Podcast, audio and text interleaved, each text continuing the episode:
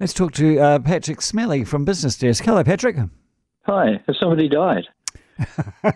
oh. too, is that too soon? No, I think that was just the perfect timing. I think you just nailed that. That was beautiful. Okay. Uh, you obviously needed I some. I You need, certainly hope so. yeah, I know. me, me too. Um, now, uh, you have you obviously needed some lightheartedness because you've read 251 submissions on the government's proposed income insurance scheme, which would drive anyone slightly mad. What have you found? I'd certainly say I definitely glanced across them. um, well, basically, the, so the, the government proposed in February that we have an income insurance scheme, which would mean that that work like ACC, you pay levies as an employer and you pay levies as an employee, and it creates a situation where if you get sick or you're disabled or you lose your job, your income is insu- uh, you receive basically a uh, significant proportion of what would otherwise have been your income for a period of time. So the submissions are in on that now, and um, you know, lo and behold, trade unions think it's a fantastic idea. Um, and in fact, if anything, the government's probably on a bit of a promise to the trade union movement to make this happen. Um, but there's a, a strange, unholy alliance between poverty activists and uh, corporate New Zealand, which thinks it's a terrible idea for a variety of reasons. The poverty activists basically saying, why are we doing this before we reform the social welfare system? Um, this is basically uh, welfare for people who already are in work. We're, we're worried about all the people who aren't. And corporate New Zealand is basically saying almost nobody gets made redundant these days. Uh, in fact, at the moment, uh, we're staring at a, several years of an extremely tight labour market. So why would you do this now?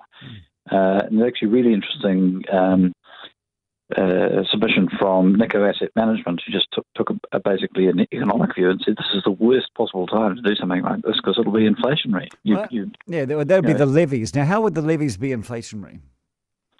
uh, well, they would be passed on.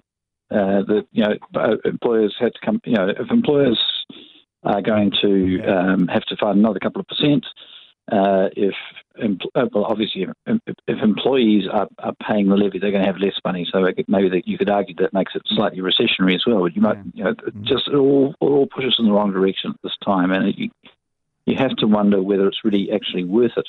What what I thought was interesting though is that most of the submissions think that it makes sense to do this for um, health and disability, not necessarily for displacement Yeah. um, uh, or you know losing a job. So I think probably something will come out of it. Yeah, well, it's, it's, uh, it's not clear to me that, that there's actually sufficient consensus uh, or strong consensus to say that, that we actually need income insurance. And when you think of all the other things the government's got on its plate, RMA reforms, Three Waters, Okay, uh, Polytech, can I, health, can, can I make a point about this? And in fact, Peter Dunne has already made the point of it, and you may indeed have read the the editorial.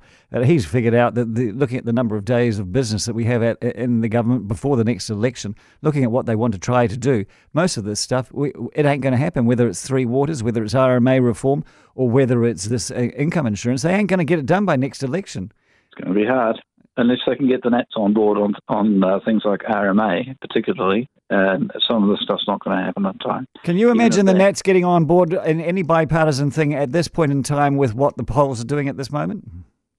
I can on um, resource management law because they've been banging on about it for such a long time that, that even though they would, I think, be looking for significant change uh, from what's actually currently before select committee, they would be unlikely, I believe, to throw everything out and start again. That would be actually an incredibly wasteful process to have gone through. You know, at some point or other, you have to believe that you parliamentarians actually care about the national interest.